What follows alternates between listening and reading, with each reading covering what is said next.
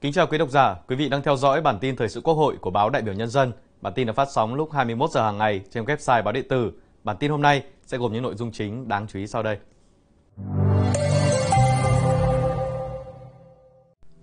Chủ tịch Quốc hội Vương Đình Huệ và Chủ tịch Duma Quốc gia Quốc hội Liên bang Nga đồng chủ trì phiên họp thứ hai của Ủy ban Hợp tác Liên nghị viện. Ngày làm việc thứ tư, phiên họp thứ 27 của Ủy ban Thường vụ Quốc hội và một số nội dung quan trọng khác. Sau đây là nội dung chi tiết.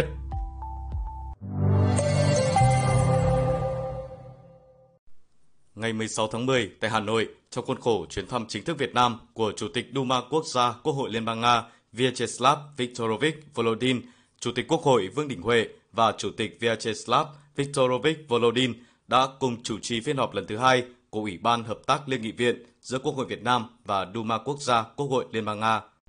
Tại cuộc họp, đại biểu hai bên đã cùng nhau trao đổi, thảo luận và đánh giá về việc thực hiện các thỏa thuận hợp tác giữa Việt Nam và Liên bang Nga. Hai bên khẳng định vai trò quan trọng của hợp tác nghị viện giữa hai nước trong việc củng cố và thúc đẩy quan hệ đối tác chiến lược toàn diện giữa Việt Nam và Liên bang Nga.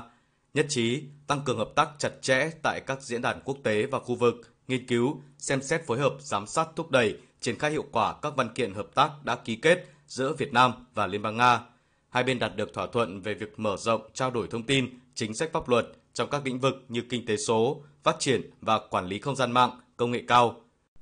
Chủ tịch Quốc hội Việt Nam Vương Đình Huệ và Chủ tịch Duma Quốc gia Quốc hội Liên bang Nga Vyacheslav Viktorovich Volodin ghi nhận những kết quả hợp tác giữa Việt Nam và Liên bang Nga trong thời gian qua, đánh giá cao những nội dung thiết thực và hiệu quả của phiên họp lần thứ hai của Ủy ban Hợp tác Liên nghị viện giữa Quốc hội Việt Nam và Duma Quốc gia Quốc hội Liên bang Nga.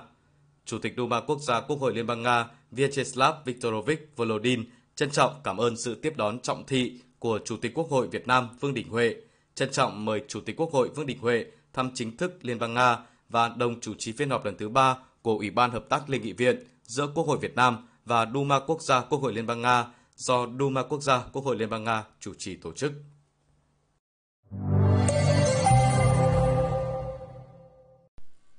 Sáng 16 tháng 10, tiếp tục chương trình phiên họp thứ 27 dưới sự điều hành của Phó Chủ tịch Quốc hội Nguyễn Đức Hải, Ủy ban Thường vụ Quốc hội cho ý kiến về đánh giá kết quả thực hiện kế hoạch phát triển kinh tế xã hội năm 2023, dự kiến kế hoạch phát triển kinh tế xã hội năm 2024, đánh giá giữa nhiệm kỳ về kết quả triển khai thực hiện nghị quyết số 16 2021 QH15 về kế hoạch phát triển kinh tế xã hội 5 năm 2021-2025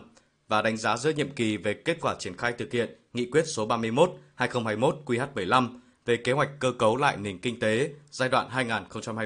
2021-2025. Các ủy viên Ủy ban Thường vụ Quốc hội cơ bản đồng tình với nội dung báo cáo của Chính phủ và báo cáo thẩm tra của Ủy ban Kinh tế, trong đó các nội dung thẩm tra sâu sắc, đầy đủ, qua đánh giá cho thấy tình hình kinh tế xã hội có nhiều tiến bộ và tín hiệu đáng mừng, nhưng để hoàn thành chỉ tiêu kế hoạch năm 2023 cũng như kế hoạch 5 năm đòi hỏi phải có những quyết tâm rất cao. Phát biểu tại phiên họp, Chủ tịch Quốc hội Vương Đình Huệ đề nghị đối với các kết quả đạt được cần tiếp tục nghiên cứu, bổ sung, làm nổi bật hơn nữa những kết quả đã đạt được và cho thấy sự nỗ lực của các cơ quan trong năm 2023. Bên cạnh đó, các báo cáo cần nhấn mạnh hơn về công tác đối ngoại, bao gồm đối ngoại Đảng, Quốc hội, Chính phủ, giao lưu nhân dân được đẩy mạnh, triển khai đồng bộ, phối hợp nhịp nhàng và sôi động, tích cực, hiệu quả cao, qua đó góp phần phát triển kinh tế xã hội, tạo uy tín, vị thế của Việt Nam trên trường quốc tế.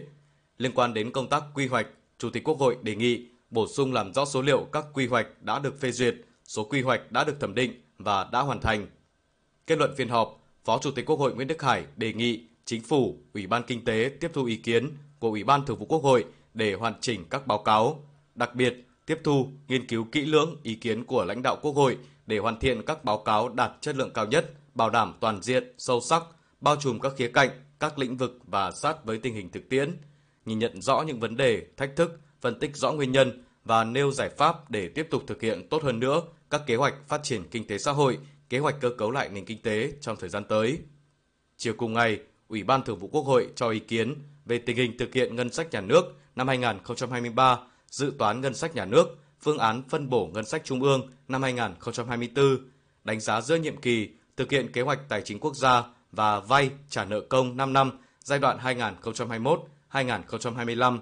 đánh giá giữa nhiệm kỳ thực hiện kế hoạch đầu tư công trung hạn giai đoạn 2021-2025, dự thảo báo cáo nghị quyết của Quốc hội về việc áp dụng thí điểm chính sách hỗ trợ đầu tư trong lĩnh vực công nghệ cao.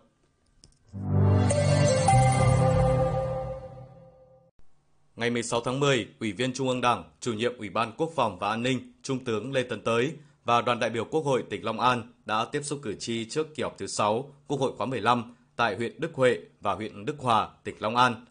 Tại các buổi tiếp xúc, thay mặt đoàn đại biểu Quốc hội tỉnh Long An, chủ nhiệm Ủy ban Quốc phòng và An ninh Lê Tấn Tới đã thông tin tới cử tri về một số nội dung của kỳ họp thứ 6 về tình hình kinh tế xã hội cả nước cũng như của tỉnh Long An từ đầu năm đến nay, tình hình, kết quả công tác bảo đảm an ninh trật tự, một số vấn đề cử tri và nhân dân quan tâm thời gian qua. Trước tình hình tội phạm diễn biến phức tạp, chủ nhiệm Lê Tấn Tới đề nghị thời gian tới các đơn vị sẽ phải đẩy mạnh công tác phòng ngừa, tổ chức phát hiện, điều tra xử lý nghiêm tội phạm, vi phạm pháp luật liên quan đến lừa đảo, chiếm đoạt tài sản, tín dụng đen. Tiếp thu, ghi nhận các ý kiến của cử tri, chủ nhiệm Ủy ban Quốc phòng và An ninh khẳng định sẽ cùng với đoàn đại biểu Quốc hội tỉnh phản ánh nguyện vọng của cử tri đến chính phủ, Quốc hội.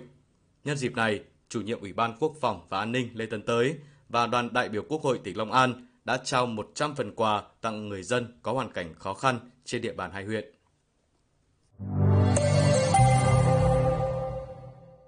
Bản tin hôm nay xin được kết thúc tại đây. Cảm ơn quý vị đã quan tâm theo dõi. Xin kính chào tạm biệt và hẹn gặp lại.